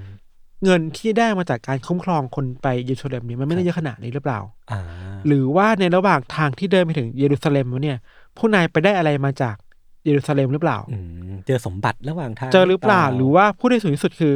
ไปได้จอกศักดิ์สิทธิ์มาจากเยรูซาเล็มหรือเปล่า ของมันมีตั้งเยอะทำไมถึงพุ่งเป้าไปที่จอกศักดิ์สิทธิ์จังวะเรื่องราวหลังจากนี้มันก็มีเยอะแยะเว้ยมันเริ่มมีข่าวลือใน ชาวบ้านอืมในราชวงศ์ต่างๆ ในยุโรปนะว่า พออัศวินเทมพลารวยมากขึ้นเรื่อยๆ เนี่ย ช่วงหลังมาเขาเริ่มเห็นพิธีกรรมแปลกๆ ในหมู่อัศวินเทมเพลาเว้ยอืมเช่นสร้างพิธีกรรมที่ไม่ตรงตามขนบของศาสนาคริสต์อะยังไงอะมันไม่รู้เหมือนกันอ๋อแต่มีแต่ความมีแบบแหกขนบบางอย่างแค่ขนบเยเหรออกมาใช่ มันมีความดำมืดบางอย่าง บางคนเชื่อมโยงไปถึงศาสตร์มืดด้วยซ้ำไปอืมก็เลยมีคนเชื่อมโยงอีกว่า หรือว่านี่ พวกเขาได้จอกศักดิ์สิทธิ์มาแล้วกำลังสร้างศาสนาใหม่หรือเปล่าจากอำนาจของจอกอ่าคือแบบว่าถ้าสมมติว่าภาษาอังกฤษเขาเรียกว่า unorthodox ใช่ไหมแบบว่าเออออกเออออกจากขนบใช่ใช่ของกระแสขนบหลักอะไรเงี้ยเรานะต้องการสร้างศาสนาใหม่จากอำนาจหรือพลังบางอย่างที่ได้จากจอกศักดิ์สิทธิ์มาเออเว้ยในกรณีที่ไปเอามานะ อันนี้เราไม่รู้นะว่าเขาเอามาจริงหรือเปล่าเออไอข่าวหรือเรื่องพิธีกรรมแปลกๆ ที่อัศวินเทมพลาทำอะยศอืมมันก็ไปถึงหูของ king ในฝรั่งเศสชื่อว่ากษัตริย์ฟิลิปที่สี่ครับครับ สุดท้ายแล้วก็มีความขัดแย้งกันระหว่าง king ฝรั่งเศส และก็กลุ่มเทมพลาร์แล้วกษัตริย์ฟิลิปที่สี่นี่แหละก็ตัดสินให้ประหารชีวิตกลุ่มเทมพลาร์นี้หมดเลย เผาทั้งเป็นน่ะโหเพราะว่าป้ายสีว่าเป็นแม่มดเป็นพ่อมดอะอ่าคุณทำพิธีกรรมที่มันแบบ unorthodox อะดำมืดอะไรเงี้ยครับ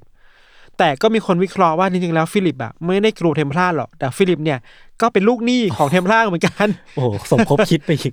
เออแต่คือแต่มันมันก็น่าน่าสงสัยเหมือนกันนะว่าอืมทำไมถึงต้องลงมือฆ่าหมดเลยขนาดนี้เลยใช่ คืออะถ้าคุณขัดแย้งกันเขาเถียงกันเสร็จแต่นี่คือฆ่าเลยอะเออหรือว่าฟิลิปต้องการจอกศักดิ์สิทธิ์จากเทมพลาร์วะอ่า ก็เป็นทฤษฎีหนึ่งก็จะ make sense ก็เป็นเรื่องหนึ่งแล้ว แต่ว่าทฤษฎีหลักๆที่คนพูดถึงคือ จริงๆฟิลิปก็เป็นหนี้อะอืมก็อยากจะจะหนีหนี้อะเอาเออฆ่าทิ้งอะไรฆ่าเจ้าหนี้ทิ้งอะไรเงี้ยคครัรับบไอ้เรื่องราวเกี่ยวกับอัศวินเทมพลาร์และก็จอกศักดิ์สิทธิ์เนี่ยมันถูกนำไปเขียนในวรรณกรรมหลังจากนั้นเยอะยศอือฮึคือเรื่องราวมันเยอะอย่างที่เราบอกอะยกตัวอย่างเช่น งานเขียนอย่างที่เราบอกไปของเคลเทงเดอทัวครับที่เราบอกว่าเขาเขียนย้อนกลับมาเนาะแล้วก็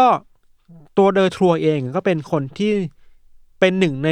ผู้สนับสนุนอเซนเทมพลาเว้ยเพราะฉะนั้นไอ้คำบอกเล่าที่เขาเขียนผ่านงานวรรณกรรมอะอ่ามันก็มีใบแอสอะในการเข้าข้างเทมพลาว่านึกออกเฮ้ยเทมพลานึกออกมันยิ่งใหญ่มันไม่ได้จดสิทธิ์มาครับมันสร้างสวินมาในตำนานต่างๆอะไรเงี้ยครับนอกจากนี้มีงานเขียนของคนอีกมากมายเนาะไปในทางเดียวกันคือว่าพูดถึงอสูรเทมพลาที่มีทำหน้าที่เป็นคนคุ้มครองจากศักดิ์สิทธิ์ด้วยเหมือนอืกันมอืม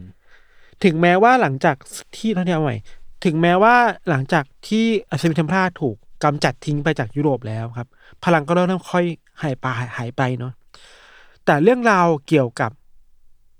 จอกศักดิ์สิทธิ์มันก็เริ่มถูกขุดค้นขึ้นมาใหม่เว้ยอืมข้ามมาหลายปีกลับมายุคสมัยใหม่เลยอะคือ เข้าใจว่าในช่วงระหว่างเนี่ยมันมีการแปลภาษาเยอะ แปลเรื่องราวแปลคำบอกเล่าเกี่ยวกับจอกศักดิ์สิทธิ์เป็นภาษาอังกฤษเป็นภาษาอื่นๆเนี่ยเริ่ม mass เริ่ม mass ขึ้นมากในยุโรปเรื่อยๆเว้ยแต่ก็ไม่ได้ mass ขนาดนั้นครับแต่ว่าทำให้พวกนักประวัติศาสตร์ เริ่มสนใจมากขึ้นน่ะในเวลาต่อมาเนาะหนึ่งในคนสำคัญที่สนใจเรื่องจอกศักดิ์สิทธิ์มาก เป็นชาวเยอรมันชื่อว่าคุณออตโตรานครับคุณออตโตรานเนี่ยเป็นนักประวัติศาสตร์ชาวเยอรมันยศ แล้วก็ศึกษาและอินเรื่องจอกศักดิ์สิทธิ์เนี้ยชิบหายเลยอะอ่าทุกคนชิบหายเป็นแฟนพันธ์แท้มากอ่าอ่าๆหลักฐานทุกอย่างที่มีเนี่ยเขามีหมดเลยอ่าหมกมุ่นมาหมกกมุ่นมากออฟเซสมากกับเรื่องนี้ครับเขาก็อ่านจากหลักฐานต่าง ๆ เนาะเราคิดว่าเฮ้ยคิดว่า จอกศักดิ์สิทธิ์เนี่ยมันน่าจะถูกส่งต่อจากรุ่นสู่รุ่นแหละ จาก A ไป B จาก B ไป C อะแล้วสุดท้ายกลุ่มที่เก็บเอาไว้เนี่ยเป็นกลุ่มนักรบในอดีตชื่อว่ากลุ่มชาท่าอืมถ้าอ่านไม่ผิดนะ ซึ่งปักหลักอยู่ในทางตอนใต้ของฝรั่งเศสครับ ชาท่านี่มันเป็นกลุ่มนักรบทางศาสนาในอดีตแหละแล้วก็มีความเกี่ยวโยงกับศาสนาคริสต์ประมาณหนึ่งเพราะฉะนั้นก็ไม่แปลกที่จัดอำของทางศาสนามาเก็บไว้ อืม คุณออโตรานเนี่ยครับก็เดินทางไปหุบเขาแห่งหนึ่ง ที่เขาเชื่อว่ากลุ่มชาท่าเนี่ยเก็บเอาไว้ไว้ยอืมในปีหนึ่งเก้าสองเก้าใช้เวลาตรวจสอบขุดคุยพื้นที่เหล่าเนี้ยสามเดือน โอ้โห แต่ก็ไม่เจอจอกศักดิ์สิทธิ์ตามที่เขาสันนิษฐานไว้ไว้ยครับ ถึงอย่างนั้นอะ เวลาเขาสำรวจเสร็จเขาก็มาเขียนหนังสือใช่ป่ะอืมเขียนหนังสือเกี่ยวกับการเดินทางหรือข้อมูลที่เขาเชื่อว่ามันอยู่แถวนี้แหละอืมถึงว่าไปตรวจสอบแถวนี้ไม่เจอแต่คิดว่ามันต้องอยู่ในบริเวณนี้แหละอืมทวีปนี้แหละอะไรเงี้ย เขียนเรื่องราวออกมาแล้วก็ฮิตมาก คนในเยอรมันอ่านเยอะมาก เพราะเขาเป็นคนเยอรมันเนาะ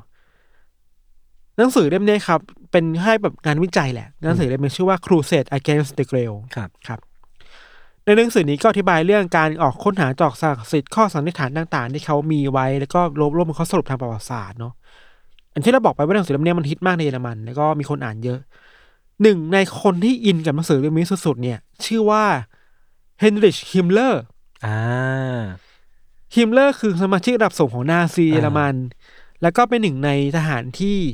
สนิทกับฮิตเลอร์มาก อืม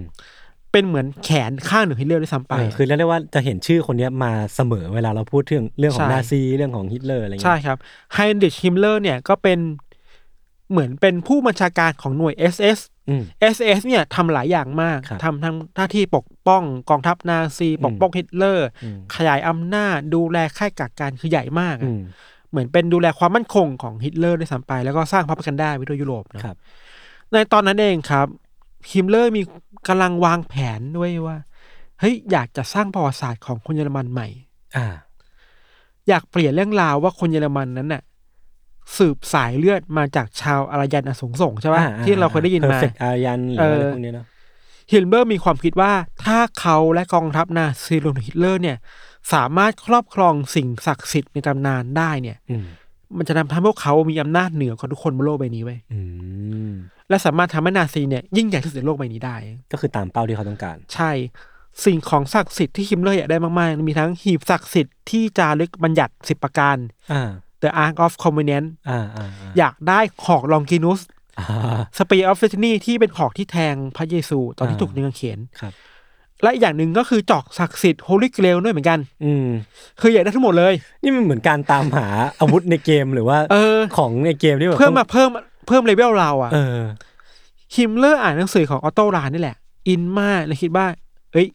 ถ้าเราได้คนนี้มาเป็นพวกเนี่ย อืม เราจะสามารถทำให้เขาอะไปตามหาจอกศักดิ์สิทธิ์เจอเว้ย คือมีเงินมีใช่ อำนาจมีทุกอย่างพร้อม ใช่ บ้างก็ลือว่าสิ่งที่ฮิมเลอร์อยากทำคืออยากเอาจอกศักดิ์สิทธิ์เนี่ยยศมาเป็นเครื่องมือในการเขียนประวัติศาสตร์ใหม่ให้กับชาวเยอรมันกับครับชาวอารยัน เพื่อลบล้างว่าพระเยซูคือคนยิวอะอืม คือฮิตเลอร์ อย่างรู้ที่เรารู้ฮิตเลอร์ และนาซีเกลียดคนยิวมาก อืม มีการสร้างค่ายกักกันให้คนยิวไปอืมอยู่ในนั้นใช่ป่ะครับ แต่ข้อเท็จจริงคือ พระเยซูคือคนยิวอะอ่าฮิตเลอร์ไม่ชอบเออนาซีไม่ชอบ แต่ว่าเอ้ยก็นับถือศาสนามานะเออคือแบบคนเยอรมันบางคนนับถือศาสนาเพราะฉะนั้นเราเปลี่ยนไหมว่าแล้วเราเปลี่ยนให้พระเยซูเป็นชาวอารยันได้ไหมอือฮึและสิ่งหนึ่งที่จะทำให้เป้าหมายนี้เป็นจริง คือการไปตามหาของศักดิ์สิทธิ์นี่แหละอือฮึ เพื่อมาบอกว่าเนี่ยฉันครอบครองมาแล้วอ่านี่คือสมบัติของชาวอารยันเพราะฉะนั้นพระเจ้าก็คืออารยันด้วยอ๋อแผนการมันยิ่งใหญ่มากนะโอ้โห แล้วถ้าสมมติว่า ลองนึกภาพว่าทั้งหมดนั้นมันสำเร็จอะอืมการเปลี่ยนเส้นเรื่องบางอย่างใช่เปลี่ยนประวัติศาสตร์เปลี่ยนความเชื่อของคนทั้งโลกเกิดขึ้นใช่ได้เนี่ย มันใช่มันเราไม่รู้ว่า after effect มันจะเกิดอะไรขึ้นอืมเหมือนกันนะบ้างก็เลยหรือว่าฮิตเลอร์เนี่ยมองว่าเขาสามารถใช้จอกศักดิ์สิทธิ์เนี่ยมาลินอืมกิน และตัวจะเป็นอมตะได้อ่าอ่าอันนี้คือในเชิงความเชื่ออินอิทาลิสบางอย่าง แต่ในเชิงการเมืองเนี่ยแผนการของฮิตเลอร์และคิมเลอร์เนี่ยมันยิ่งใหญ่มากคืออย่างที่เราบอกว่า ไม่ได้ต้องการแค่อำนาจทางทหารน่ะแต่อืมต้องการทำให้นาซีเยอรมันเป็นศูนย์กลางของโลกอะอืมเพราะฉะนั้นปศาสนาที่มันใหญ่มากๆของโลกเพราะฉะนั้นต้องเป็นของนาซีเยอรมันน่ะอืมก็เปลี่ยนสิเปลี่ยนคริสต์ให้เป็นอารยันให้ได้อะครับโดยการไปครอบครองสิ่งเหล่านี้ยศมันน่ากลัวมากนะอืมถ้าทำได้จริงที่ยศบอกมันแบบเราไม่รู้จะเป็นยังไงอะเออจริง ฮิตเลอร์แล้วก็ฮิมเลอร์สองคนเนี่ยครับอยากได้จอกศักดิ์สิทธิ์มาครอบครองมากๆพอๆกับการเปลี่ยนประวัติศาสตร์ให้พระเจ้าเป็นชาวอารยัน ถึงขั้นที่ยอมจ่ายเงินซื้อคุณตัวออโตรานเนี่ยอืมให้มาอยู่ตัวเองเว้ยอ่า คือให้มาอยู่มาทำงานให้อยากได้เงินใช่ไหมเอาเงินไป อืมมีไม่อั้นอยู่แล้ว ไม่อั้นเลยตอนตอนแรกเออไม่อั้นเลย อยากได้เงินไปขุดใช่ไหมไป อยากไปไหนไป ไปเอธิโอเปียไปอืมไปฝรั่งเศสไปไปอิหร่านไปตามใจให้ไปสุๆหมดเลย เพื่อเป้าหมายคือ เอาจอกศักดิ์สิทธิ์กำลาให้ได้อืมขณะที่ตัวคุณออโต้เขาเขียนในบันทึกว่า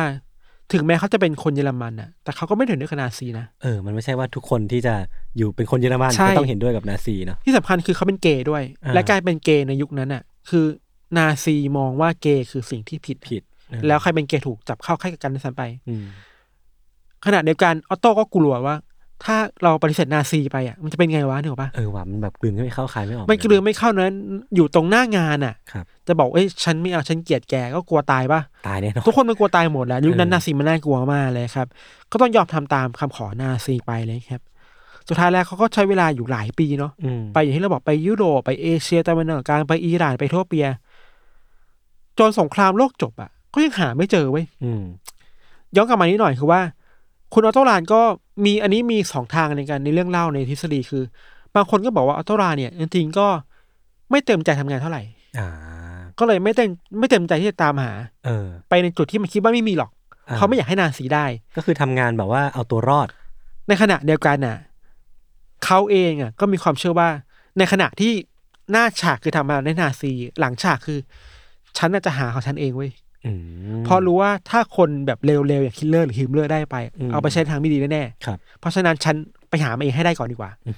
มันก็สู้อย่างเนี้ยสุดท้ายก็หาไม่เจอแล้วก็ตัวคุณออโต้ก็เสียชีวิตไปก่อนครับ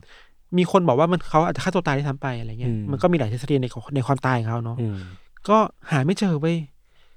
จนถึงตอนนี้ไม่มีคนไม่ไม่มีใคร confirm ได้ว่ามันมีจริงหรือเปล่าไอ้จอกศักดิ์สิทธิ์เนี่ยเออนาซีก็หาไม่ได้เออเราเชื่อมั่นว่านาซีไม่เจอเว้ยอือฮึเพราะถ้านาซีเจอมันโปรโมทไปแล้ว อันนี้มัน propaganda เก่งเนอะว่าก็จริงคือถ้าสมมติว่านาซีเจออะมันจะกลายเป็น story ที่เราได้ยินแน่นอนอะใช่ใช่ว่ามันจะต้องแบบว่ามีการทำเจอสิ่งนี้นะอืมแปลว่าแบบนี้นาซีเป็นแบบอืมเผ่าพันธุ์ใช่ของโลกนี้ ซึ่งแปลว่าการที่นาซีไม่บอกก็คืออมนาซีไม่เจอหรอกเพราะว่าอันนี้มันชอบโชว์อะเนาะอืมแล้วสุดท้ายนาซีก็ค่อยๆ ล่มสลายหายไปนะหลังจากสงครามโลกครับ จนถึงตอนนี้ก็ยังไม่มีใคร confirm ได้ว่า ค้นพบหรือครอบครองจอกศักดิ์สิทธิ์ได้ครับมันจะมีบางโบสถ์ในสเปนที่บอกว่าเฮ้ยเรามีจอกศักดิ์สิทธิ์จริงๆนะอืมแบบตั้งโชว์ในโบสถ์เลยเวยศในสเปนอะ บางแห่งนะอ่าแต่ก็มีนักวิจัยแล้วก็นักประวัติศาสตร์บางคนแย้งว่าดูจากภาพลักษณ์ของจอกแล้วเนี่ย มันทันสมัยไปหน่อย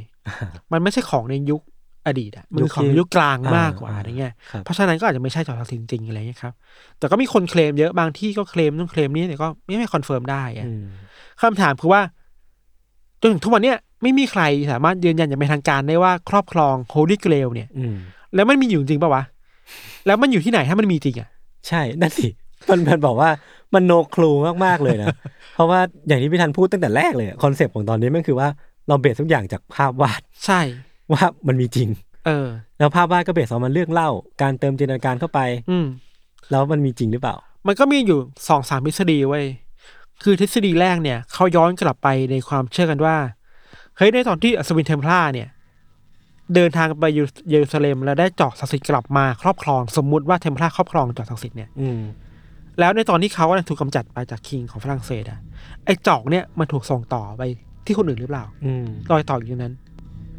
แล้วน่าสนใจมากว่ามีทฤษฎีที่บอกว่าจอกเนี่ยมันถูกส่งต่อไปยังกลุ่มฟรีเมซันเว้ยอ่าอาลัทธิฟรีเมซันอ่าเพราะว่าจริงๆ ฟรีเมซันมีอยู่นานมากเลยเนาะอย่างที่เรารู้กันอยู่แบบเป็นโบราณอะส่วนหนึ่งของประวัติศาสตร์ใช่เราเลยอะแล้วในยุคแรกๆของฟรีเมซันน่ะอืมมันมีการสืบทอดพิธีการและสัญลักษณ์บางอย่างมาจากอัศวินเทมพลาร์ด้วยอ่าอ่าถ้าคุณสืบทอดวัฒนธรรมพิธีการบางอย่างมาแล้ว มันก็ไม่แปลกเลยแบบที่คุณจะสืบทอดจอกศักดิ์สิทธิ์มาจากเทมพลาร์ด้วยอืมอืมอืมถ้าเป็นอย่างนี้แปลว่า จอกศักดิ์สิทธิ์ถ้ามีตอนนี้มันคงอยู่ที่อเมริกา อืมเพนซิลเวเนียอืมว่าตามฟรีเมซันอะไรก็เงี้ยคืออยู่ที่ศูนย์ของฟรีเมซันที่เอนู่นอน่ะเนาะที่นั่นก็ทฤษฎีหนึ่ง ครับ ทฤษฎีต่อมาเนี่ยมีคนคิดว่า หรือว่ามันถูกซ่อนไว้ในซากโบราณสถานกาสตันเบอร์รี่แอบบี้ อ่าทำไมที่เราบอกตอนแรกคือออที่มีโจเซฟแห่งอลิมาเทียที่บอกว่าไปปักแล้วแบบอ่ามีมีต้นไม้ขึ้นมาอะไรเงี้ยคือเขาก็เป็นคนที่แบบเคลมว่าตัวเองเป็นผู้ปกป้องอืมคุ้มครองจอกศักดิ์สิทธิ์เพราะฉะนั้นก็น่าถือซ่อนไว้ที่หรือเปล่าอืมแต่ก็มีคนมาค้นหานะ ก็ไม่เจออมอะไรเงี้ยทฤษฎีนี้ก็แบบเฉยๆไป อันที่สามเนี่ยเราชอบมาก บอกว่าสุดท้ายแล้วมันไม่มีอยู่จริงหรอกอืมเออคือถ้ามันมีจริงกับยศ มันก็คงเป็นแค่จอกธรรมดา ที่เราก็ไม่รู้ว่าอันนี้คือจอกศักดิ์สิทธิ์ มันมีความเป็นไปได้ไหมที่มันจะมีมันมีความเป็นไปได้ที่อ่าใน The Last Supper ที่พระเยซูกินน้ำจริง ครับ ๆ ผ่านจอกบางอันจริง ๆ ซึ่งพอกินเสร็จคนก็เอาเก็บไปล้างอะเห็นว่าคนก็ไปเก็บอะ มันก็คือจัสนาตจอกอะ มันคือจอกแบบเพลนๆทั่วไปเท่านั้นเองแหละ มันไม่มีสตอรี่อะไรนะเวลานั้นเองอะ ครับ เพราะฉะนั้นหลังจากที่พระเยซูเสียชีวิตไปแล้วว่า ไอ้จอกนี่คงถูกเก็บไว้ในครัวหรือบ้านหรือบ้านทักแห่งในเยรูซาเล็มอะอืมเพราะฉะนั้นทุกวันนี้อาจจะหายไปก็ได้ ไม่มีใครรู้หรอกมันคืออันไหนอะหรือมันอาจจะเป็นจอกที่ตั้งโชว์ตามโบสถ์ใช่จริง ๆ ก็ได้ใช่คือสักอันหนึงอะถ้ามันเป็นจอบแบบเพลนๆจริงๆนะเออมันคือทั่วไปหาได้ในเวลานั้นอะครับ เพราะฉะนั้นมันก็พูดยากว่าอะไรคือศักดิ์สิทธิ์อืมอะไรคือจอบศักดิ์สิทธิ์ที่มันแตกต่างจากอันอื่นนะครับอืมในขณะเดียวกันก็มีคนเตือนว่า เฮ้ย อย่าลืมนะเว้ยว่าเรื่องจอกศักดิ์สิทธิ์เนี่ยมันมาจากงานวรรณกรรมนะอืมมันมาจากงานศิลปะนะ มันไม่ใช่เรื่องจริงมันคือ fiction อะครับเพราะฉะนั้นคุณอย่าไป take มันมากอืมเอออะไรเงี้ยแหละอืมอันที่สี่ก็สนุกดีบอกว่าจอกศักดิ์สิทธิ์ในเวลาเนี้ยมันถูกซ่อนอยู่ในเยรูซาเล็มอ่าในใต้ดินของเยรูซาเล็มที่เป็นแบบที่ระบายน้ำอ่าอ่าอ่าคืออย่างเราเคยรู้มาว่าเยรูซาเล็มมันเป็นเมืองที่ถูกออกแบบทางระบายน้ำใต้ดินน่ะดีมากในยุคโบราณอืมแล้วมันมีเส้นทางเยอะอืม เป็นไปได้ว่าจอกเนี่ยถูกซ่อนไว้ใต้ดิน เพราะว่าในตอนสงครามครูเสดอะต้องซ่อนเอาไว้กลัวเอาไว้ว่าของศักดิ์สิทธิ์จะถูกแบบอืมศัตรูเอาไปหรือเปล่าเนี่ยอืมซ่อนไว้ในแบบท่อระบายน้ำที่ระบายน้ำไปจนนี้วันนี้ก็ไม่มีใครเห็นมันอยู่ไหนเยรูซาเล็มนี่เป็นที่ซ่อนของอะไรเยอะมากนะแบบว่าทฤษฎีสมคบคิดเยอะอาจมาจะกเพราะว่าเป็นเป็นพื้นที่ศักดิ์สิทธิ์ตามอืมตำนาน แล้วก็ตามศาสนาคริสต์แหละครับรวมถึงของอิสลามด้วยเลยเนาะอืมเพราะฉะนั้นเรื่องเล่ามันเยอะอะของเลยเยอะตามไปด้วยอะไรเงี้ย ทฤษฎีสุดท้าย อันนี้มาจากหนังดาวินชีโค้ดอ่าอ่าที่บอกว่าจอบศักดิ์สิทธิ์เนี่ยมันไม่ใช่สิ่งของหรอกมันคือคนอ๋อในเรื่องก็บอกว่านี่คือทายาทของพระเยซูตัวจริงของโลกใบนี้อะไรเงี้ยครับก็เฉยๆว่ามันตามมาจากหนังอะไรอืเงี้ยมประมาณนี้ยศอืมยศว่าอันไหนน่าสนใจ ผมอะเอาแบบจากใจจริงป่ะผมว่าแม่งมันคือจอกธรรมดาแหละเออคือผมว่ามันคือจอกธรรมดาแหละพี่ทันว่าไงพี่ทันพี่ทันแบบเชียร์อันไหนอะผมว่าธรรมดาว่ะ ใช่ไหมคือ เวลาเรามองย้อนกลับไปในประวัติศาสตร์ เราจะมองมันเกินกว่าความเป็นจริงเสมอเออเพราะว่ามันมีสตอรี่มันมีการแต่งเติมอืมสีจากใช่เรื่องที่เราได้ยินมาใช่ด้วยใช่อะไรอย่างเงี้ยเนาะแต่ว่าถ้าเรามองจากคนณเวลานั้นเองที่เราไม่รู้เป็นยังไงเนาะอืมคนณเวลานั้นเองอาจจะมองสิ่งของว่าเป็นสิ่งของสิ่งของทั่วไปก็ได้นะเออใช่ใช่ใช่ผมก็ว่าน่าจะเป็นประมาณนั้นอืมแล้วก็เรื่องอิทาลิตอะมันก็อืมคงแบบว่า อย่างที่ประโยคที่มันแบบ wrap up ได้ที่สุดคืออมทั้งหมดเนี้ยมันคือ fiction อืมแต่ว่าถ้ามันมีจริงอะ มันก็สนุกดี ใช่เออคิดคิดว่าเราเราคุยกันหนุกๆว่าว่าเออตอนนี้มันน่าจะเป็นตอนที่พี่ทันมา เล่าให้ฟังเฉยๆว่าอืมปฏิบัติการตามหาสิ่งที่มันแบบ มันยิ่งใหญ่มัน go so far มันเออมัน go so far มากจริงๆแล้วมันมันมีเรื่องราวสนุกสนุกๆซ่อนมาเยอะมากเลยอะเออคือ ที่เราเล่นเรื่องนี้มาเล่าเพราะว่า มันมาจากงานวรรณกรรมอะ อืม สุดท้ายแล้ว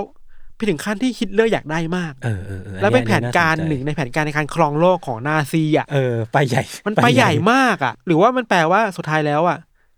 ไม่ความศักดิ์สิทธิ์อยู่ที่ว่าใครจะมองอะ อืมคนทั่วไปจะมองว่าธรรมดา แต่อืมฮิตเลอร์หรือฮิมเลอร์จะมองว่า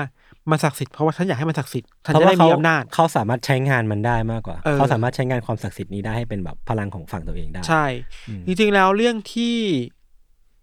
ฮิมเลอร์และฮิตเลอร์ชอบ ของเหล่าเนี่ยมันมีเยอะมากเลยนะอ่ามันเคยมีการตั้งสถาบันอะไรบางอย่างเราจำชื่อไม่ได้ชื่อมันอ่านยาก ตั้งเพื่อวิจัยเรื่องลี้ลับอะอืมว่าเฮ้ยเรื่องแบบการถอดจิตอ่าวัตถุเเหอมืนเคยดีตในยิอดีตเป็นยังไงอะมันเออมีเยอะมากอะ ซึ่งน่าสนใจเผื่อวันหลังเอามาเล่าเออลองลองอาจจะเราไปหาข้อมูลมาเล่าครับ ประมาณมีนี้อีกครัอับนหนึ่งที่ที่มันคล้ายคลึงกับเรื่องของผมอะแต่ผมลืมเล่าไป คือเรื่องของฟรีเมซันนี่แหละอืมคือไอ้รหัสของของเลเวอร์เซอร์ที่เป็นอืมแบบ คริปโตเขาแบบเข้ารหัสแบบพิกเพนเนี่ยอืมคือ pigpen อะมันเป็นวิธีที่นิยมในหมู่ฟรีเมซันเว้ยอ่าคือคนก็เลยคาดเดากันว่าเลเวอร์เซอร์อาจจะเป็นหนึ่งในสมาชิกฟรีเมซัน